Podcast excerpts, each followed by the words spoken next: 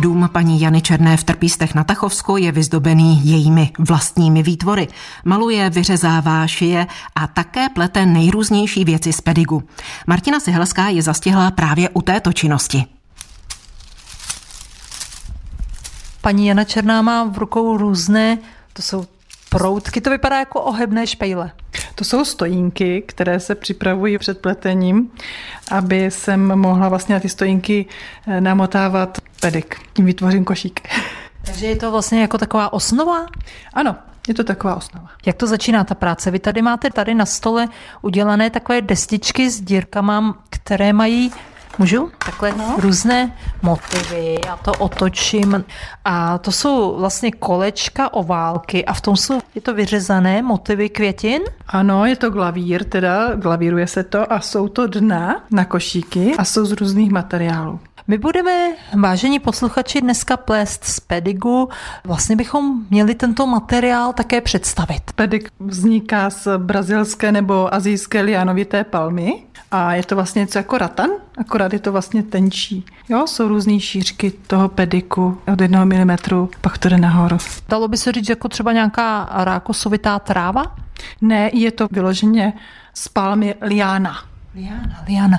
No ale ona je tvrdá. Jak teda chcete z toho plést potom ten košík? Ten pedik mi přijde v takových kolech, klubkách, vlastně kolech, které si rozpletu a nachystám si je po třech a potom to vlastně namáčím. Musíte to namočit všechno? Ano, všechen vlastně pedik namáčím, aby změkl a aby se s ním dalo lépe pracovat. Oni vám tady ty proutky vysí vlastně z garniže ano. dolů a jako záclona a je to taková vlna, rozpuštěné to kolo ano. A vypadá to hezky. Aby se to vlastně lépe potom zpracovávalo, se to natáhne, tak jsou hodně u sebe, já to musím potom rozdělit. Vytáčet. Ano. Tak začneme si dělat tu podstavu. Co je první? Ty stojínky vlastně si nachystám na výšku toho košíku, který budu plést a dám si ho do vody. Tak a teďka počkáme pět minut, než se pedik rozmočí. No, vydá pět minut uteče jako nic. Už si jdeme šáhnout do té vody. Je to měkké? Ano, už, už je to měkké, už se to poddá. Už se to ohýbá. Dali jsme do vody ještě další, delší pedik. Tak a co teďko? Teď si vezmu ty stojínky a budu je zaplétat do dna. To znamená, že tu stojínku strčím do té dírky, která je tam připravená a zapletu ji za další stojínku. Ze spora nebo z vrchu? A ze spodu toho košíku, který potom vznikne nebo pod nosu. Takže do všech dírek se teď dají takzvané stojinky a budou se zaplétat. A já koukám, že tady máte ještě nářadí, co tu všechno máte, co potřebujete. Ano, mám tady štípačky, a pak kleště, kterýma potřebuju vlastně pedik ohýbat a uh, šídlo. A já jsem si všimla, že ten pedik není jenom jako kulatého průměru, ale že máte také placatý. Ano, ano, placatý a říká se mu šény, jsou to šény a jsou různé šířky a ty používám taky vlastně na do dekorování toho koše z boku, aby to bylo hezký. Já to vidím, ano, tady na boku, ono to vypadá vlastně jako stužka propletená. Ano, ano, přesně, jako stužka. A tady v té krabici níže,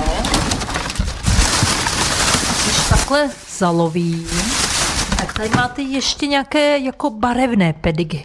Pedik se dá koupit i barvený, různé barvy, zelená, modrá, prostě co si vymyslíte, tak tam se dají koupit. Takže můžete vlastně vplést do toho nějaký motiv barevný.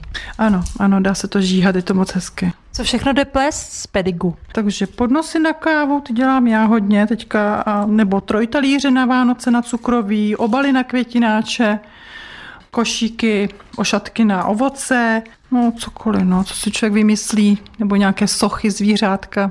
Jak dlouho vám to trvá, než upletete třeba tenhle podnos, to má asi 30 cm, v průměru je vysoký, dejme tomu 7 cm, je to moc hezké. A jak dlouho ho pletete? No, podle toho, jak eh, to časově zvládám, a tak za tu hodinku bych to mohla zvládnout. No, ty větší podnosy potom třeba i tři hodiny.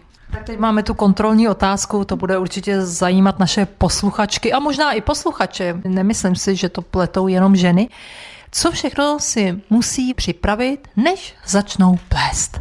Takže hlavně vlastně rozdělit si ten eh, pedik na ty tři nebo čtyři, já začínám se čtyřmi, potom ty dna, ty stojínky, kleště, štípačky, eh, šídlo, vodu, a ručník potom na utírání těch stojínek nebo toho pediku, když se vyndá z vody, aby to nebylo úplně mokrý. No a vlastně vodu do rozprašovače. Ten pedik se musí průběžně, když se s ním pracuje, vlhčit, aby neuschl, nestvrdl. Neuschnul a tím pádem nestvrdl, protože by se nedal ohýbat. A byl by Křehký.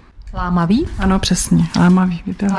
Víte, jak do všeho vpluju, všechno se naučím, ale to pletení, to bych asi nedala, když vás tak pozoruju. Já myslím, že když je dobrý učitel, že se to naučí každý.